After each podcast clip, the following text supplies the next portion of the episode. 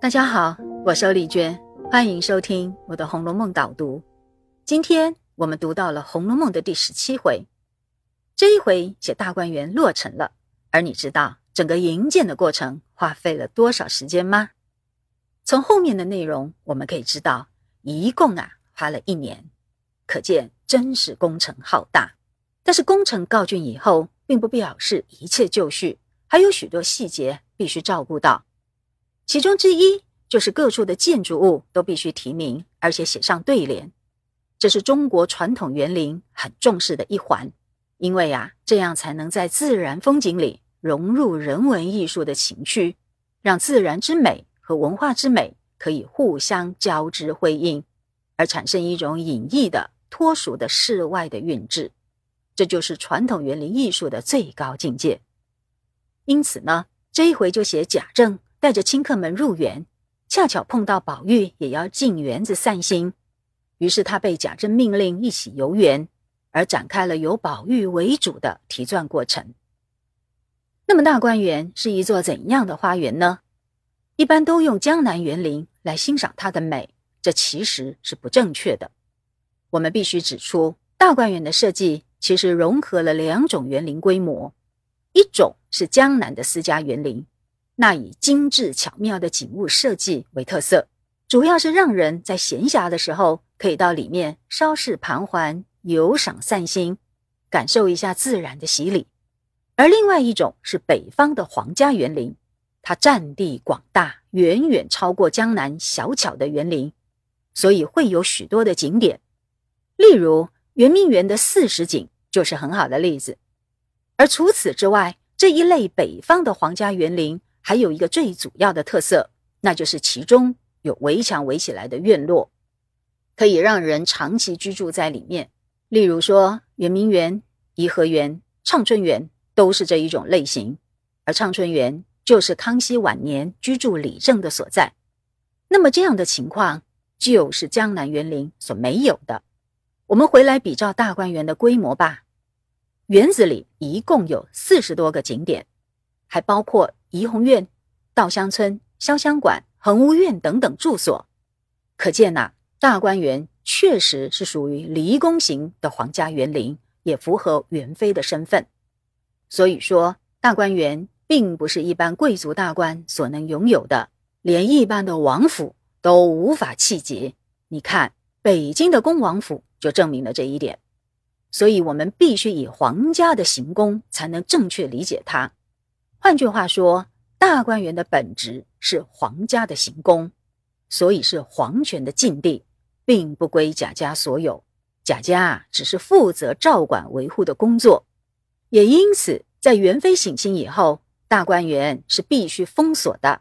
你看第二十三回就清楚的提到，元春回宫以后，忽然想起大观园中的景致，他说自己信过以后。贾政必定禁景封锁，不敢使人进去骚扰。这段话就指出了这个原因。不止如此，我们还要再提醒大家注意一个建筑规划，这项设计非常重要。可是啊，几乎都被读者给忽略，以致误解了大观园。这个特殊的安排就在于，大观园的中心点就是正殿，它非常宏伟壮丽，而正殿。连接着一条笔直宽阔的大道，直接通到园子南边的正门入口。这些都是体现了中轴的概念。连这一条南北大道也是属于线性中心。这些再再象征了皇权至高无上的意义。所以说，大观园绝不是一般的私家园林。我们要用皇家的规模气派，才能真正理解它。而这是曹雪芹。给予我们大开眼界的宏大世面，那大家可能会觉得很奇怪。既然如此，为什么又让宝玉提名呢？关于这个问题，小说家提到了两个合情合理的原因。第一个原因是啊，不可以让各处的匾额对联空在那里，因为那是未完工的模样，不成礼数，不成体统。但是这座行宫又属于皇妃，只有元春才有提名的权利。其他的臣子们不可以越俎代庖啊，那该怎么办呢？于是呢，他们采取了权宜之计，先初步草拟，暂时挂在上面，等元妃省亲的时候再更换。果然，后来元妃把大部分的题转都给更改了。这一点，我们等下一回的时候就可以看到了。但是呢，这个初步草拟的工作又为什么交给宝玉呢？这就涉及了第二个，也是最重要的原因了。主要啊，就是贾政为了给元妃看看宝玉的进步，因为宝玉是元妃最疼爱的弟弟，这两个人虽然是姐弟，却情同母子。元妃常常从宫里捎信出来，要家长好好教育宝玉成才。那么这次的题传，不就是让宝玉好好发挥的机会吗？也可以让元妃奉心喜悦。所以呀，说到底，这还是为了投合皇权的考量啊。正因为如此，你有没有发现，最重要的正殿是绝不容染指的？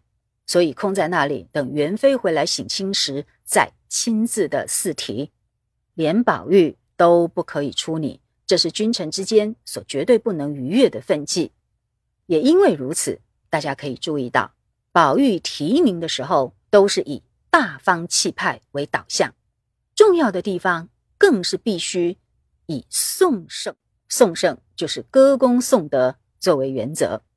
所以，黛玉那一种感伤凄切的风格是绝对不可以在这种场合中出现的。你看，有一个清客，他引用唐诗里的。迷雾满院泣斜灰，这句诗里又有哭泣又有夕阳，一点也不吉利，就被众人给批评说颓丧颓丧，当然不会采用。所以说，祥瑞是绝对不可以或缺的基本要素。当然，怡红院这几处建筑群都是为了配合将来的屋主而量身打造的，所以每一个地方都各有特色，风格鲜明。各种设计也都带有深刻的象征意义，我们以后再说吧。好啦，这一回的导读就讲到这里，我们下次再会。